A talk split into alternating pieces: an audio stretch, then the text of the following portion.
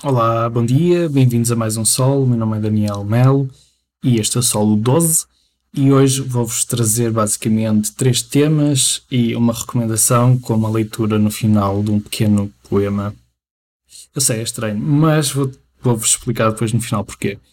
Uh, o primeiro tema que eu vos quero trazer é algo que me emociona muito e que gosto muito e que fico muito entusiasmado e aliás estou sempre a partilhar nos grupos de investimento que participo uh, que, que não são nada especial, mas são pessoas que partilham coisas e informações aleatórias, nem, basicamente nem às vezes nem sequer partilham nada sobre específico sobre ações, mas há temas gerais que, que eu gosto muito de falar e um deles é inteligência artificial. Inteligência artificial que até há uns poucos anos atrás era completamente tipo ficção científica, os computadores que existiam eram basicamente mainframes que faziam montes de cálculos por segundo e por isso conseguiam vencer-nos em, em xadrez e em fazer contas uh, muito avançadas e nisso conseguiram ser sempre muito superiores aos seres humanos.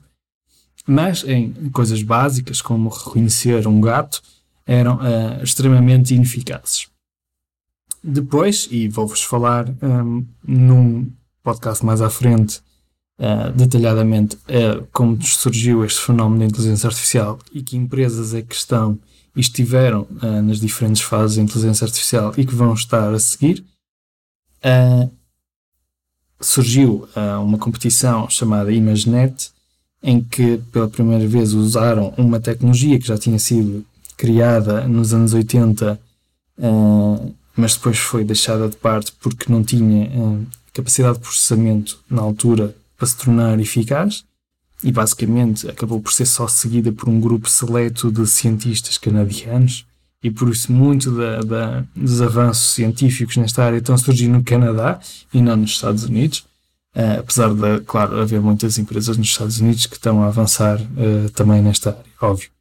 Uh, mas a partir daí surgiram os modelos de redes neuronais, esta tecnologia em questão, que foram avançando progressivamente e agora há diferentes tipos de redes neuronais, eh, diferentes técnicas para criar essas redes neuronais e há inclusive redes neuronais que criam redes neuronais eh, e que é uma indústria que está a avançar muito rapidamente e que se prevê eh, em alguns casos que, e já, já aconteceu, ultrapassarem inteligência uh, humana em certas áreas muito específicas, muito particulares, e obviamente que esse algoritmo não consegue fazer mais nada além daquilo específico que foi desenhado para, embora uma das técnicas que eles estão a tentar desenvolver é um, um algoritmo que aprenda e desaprenda e tenha generalização.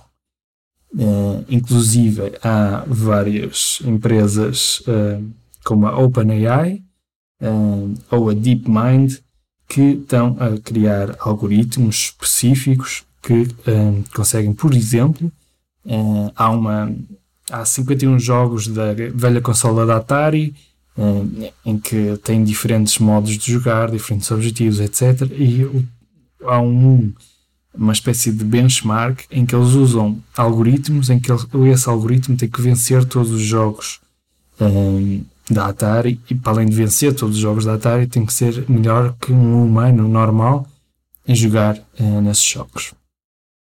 Uh, recentemente houve um algoritmo que não só uh, consegue jogar todos esses jogos, não só consegue ser melhor que um humano normal a jogar todos esses jogos, como consegue bater recordes mundiais no score desses mesmos jogos. Eu acho isso formidável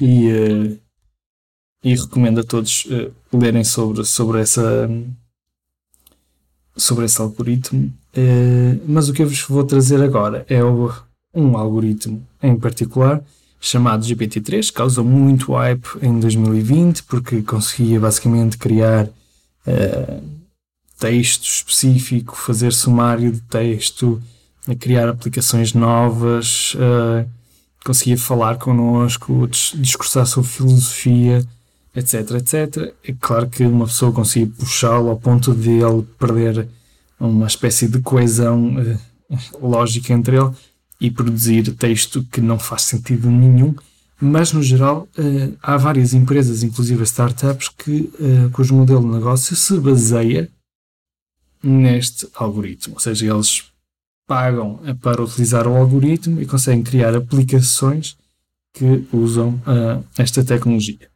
Se quiserem ler mais sobre isto, uh, eu aconselho-vos um uh, canal de YouTube chamado 2 Minute Papers, em que tem excelentes reviews sobre diferentes inovações e avanços científicos na área da inteligência artificial, nomeadamente da OpenAI, mas também sobre deepfakes, etc. É, como já devem ter visto e partilhado, se calhar, no TikTok, o Tom Cruise a falar, e que na realidade não é o Tom Cruise, é uma pessoa qualquer, só que, um, pronto, a inteligência artificial consegue gerar um, uma cara perfeita do Tom Cruise com a voz perfeita do Tom Cruise. Uh, os algoritmos também há uma competidora da Google chamada DeepMind e que também está nesta área, mas o GPT-3 é, é uma tecnologia fantástica um, e que uh, há, por exemplo, uma, uma empresa chamada Copy AI que uh, cria texto a partir de, de, de, um texto de base, ou seja, nós escrevemos qualquer coisa e a inteligência artificial completa. Um, e isto chama-se Automated Writing. Isto é extremamente interessante para um autor, por exemplo, se eu quiser escrever um livro sobre, sobre, hum, sobre a história do Porto, começo a escrever, ah, então, uh, o Porto, uh, antes era uma colónia romana, etc. E ele continua a preencher depois com o que lhe apetecer, tipo, ok? É uma colónia romana e depois começa a falar, por exemplo, que Gaia era parte sul, etc, etc. E preenche-me o texto de acordo com a temática. Só temos que colocar a nossa língua e, e come, começamos a falar e ele preenche tudo. Uh, por exemplo, ele diz aqui, ele faz só uma frase aqui, The impact of, on startup valuations from rising interest rates. Main keyword, revenue multiples. E ele clicou next e aparece um texto a seguir. Isto foi a inteligência artificial que preencheu e, e, e, e ela preencheu de uma forma muito coesa this what will happen to the value of high growth startups and the value of high growth tech stocks when bond yields improve. Could the pandemic trade lose steam? Tipo, ele não escreveu nada disto. Isto aqui foi a inteligência artificial que completou. O, que para mim é muito interessante, porque se, se me tivesse dito que foi ele que preencheu isto, eu acreditava, mas é uma máquina que, que, que escreveu isto e começa a ser difícil discernir se, uh, o que é que é escrito por um homem ou não. Uh, depois ele, ele pode criar diferentes um, ehm, títulos, inclusive sugeridos pela própria máquina, e, um, ehm, e, e, depois completar tudo e fica um, um, artigo uh, com diferentes parágrafos que ele pode escolher para completar esse artigo e para depois submeter. Isto é uma das startups que está baseada nesta rede neuronal e, e que eu achei uh, incrível. Uh, e ele está, neste artigo, fala que está tá muito, muito admirado por, por esta tecnologia, uh, mas eu digo-vos que a próxima versão, que vai ser em princípio este ano, o GPT-4, pode trazer avanços significativos, principalmente para startups. E, e, se vocês investigarem depois, futuramente, que são de Conversational AI, ou seja, é, vocês já falam com a vossa Alexa, com a vossa Siri, com o vosso Google, notam que eles estão cada vez melhores a responder às nossas perguntas e questões, mas não são muito coerentes é, a longo prazo, nem vos ficam a conhecer muito bem. É, se vocês quiserem ter uma conversa e lembrarem-se de alguma coisa que já aconteceu no passado, etc., e falarem com ele sobre isso, ele não se vai lembrar muito disso.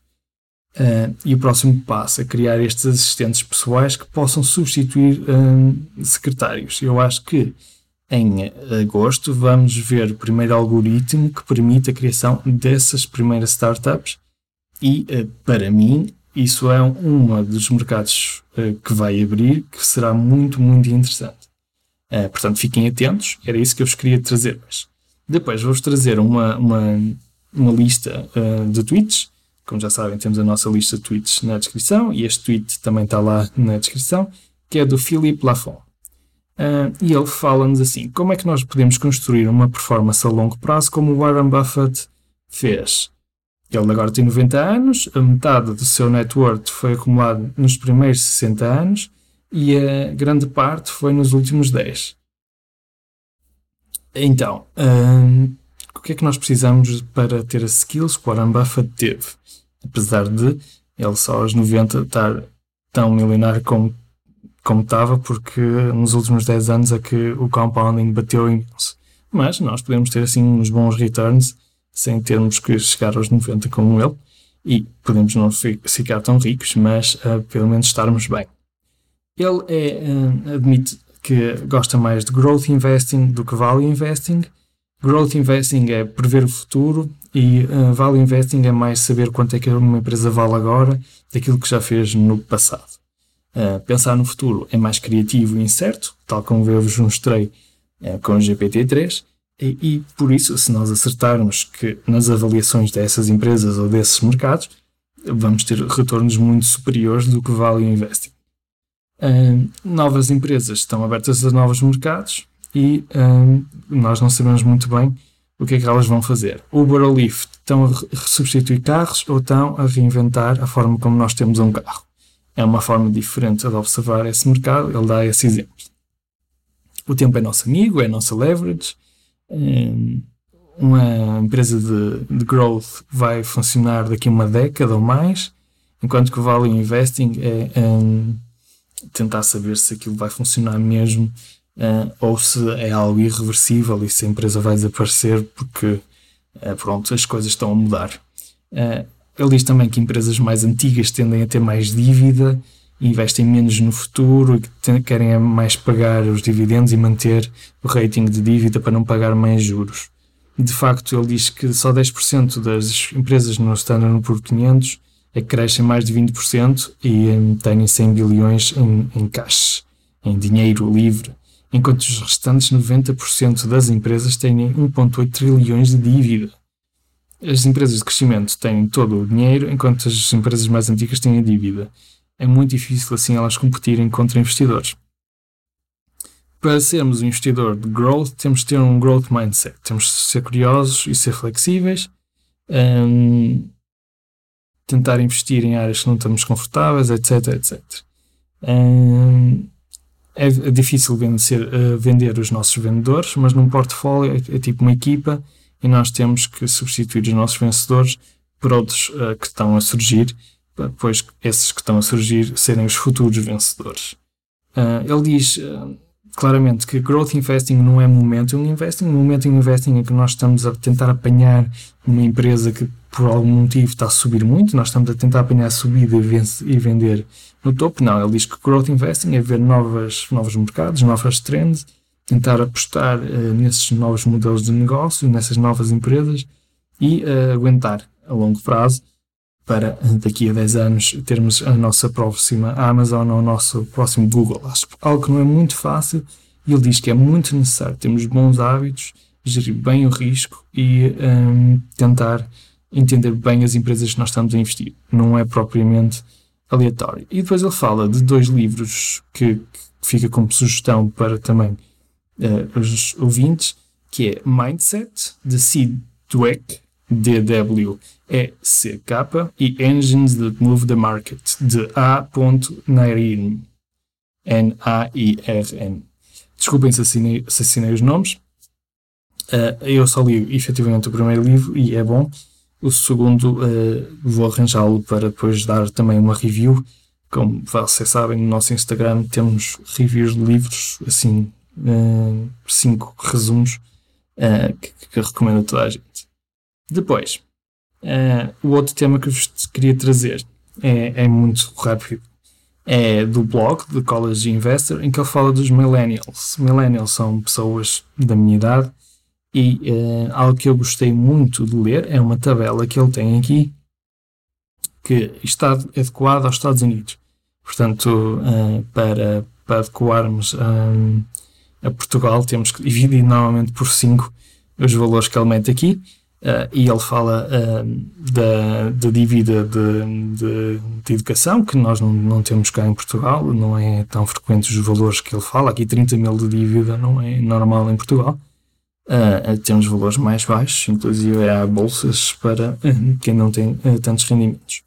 Fala sim da, da, da savings rate, em que por ano variou imenso. Em 2020 pela primeira vez atingiram os dois dígitos em décadas, 13% de saving rate, porque o normal é estar entre 4% a, a 8%, o que é comparativamente pequeno, eh, porque o normal que nós devíamos ter para garantir a nossa reforma sem dependermos do Estado é termos 10% de poupança. E pronto. Eh, eh, ele depois fala de, do valor que do average net worth do, do millennial dependendo da idade. Ele diz aqui que alguém com uh, 30 anos tem menos mil dólares. Isto por causa da dívida financeira, por causa de, dos, dos, dos, dos loans que eles têm para a educação. E portanto, se vocês têm zero dólares, mas não têm dívida, etc., acabam por ter mais do que alguém dessa idade. Ele diz que alguém com 39 anos já tem 69 mil dólares poupados, o que em Portugal uh, seria ajustado dividindo por 5, uh, uns, uns 15 mil ou uns 20 mil. É 15 mil. Uh, portanto, se têm 15 mil, 39 anos, deviam ter 15 mil euros poupados, segundo esta escala. E depois ele fala dos, dos high achievers, que é quem está no 1%, uh, e é, pronto, sabemos que uh, a maior parte de nós não está, uh, pelo menos 99%, há 1% que está.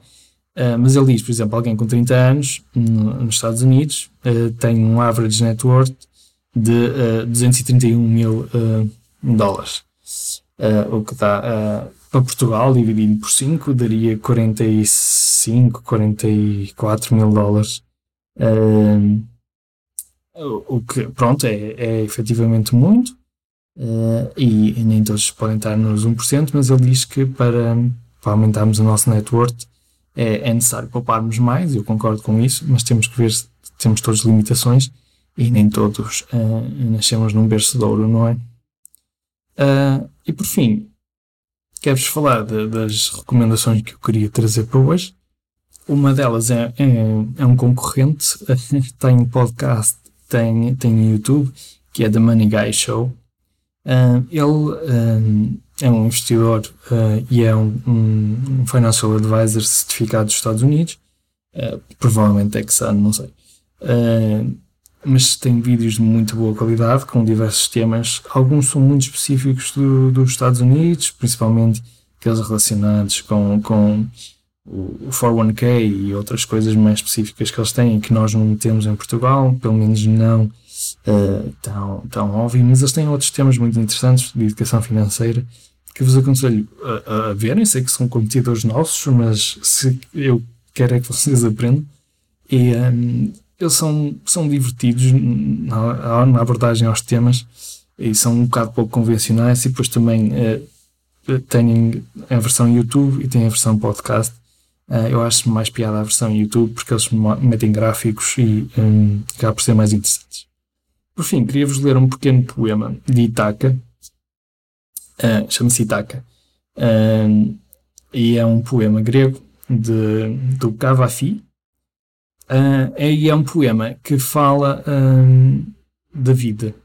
E fala da vida porque muitas vezes nós achamos que a parte da independência financeira é, é chegar ao objetivo e depois aí é que vamos viver, ah, mas eu discordo. Discordo e, e este poema também discorda porque o objetivo é, é mesmo um, o percurso. E eu acho que vocês deviam, deviam ler, eu na realidade não vou ler o, o poema todo, um, mas acho que vocês deviam, deviam ler e está na descrição. E, uh, e no final ele diz assim: Itaca gave you the marvelous journey. Without her, you wouldn't have set out. She has nothing left to give you now, and if you find her poor, Ithaca won't have fooled you. Wise as you will have become, so full of experience, you'll have understood by then what these itakas mean. Uh, e é simplesmente um aviso que é eu sei que toda a gente quer uh, estar bem financeiramente, mas aproveitem o caminho até lá. Ok? Obrigado e um bom fim de semana.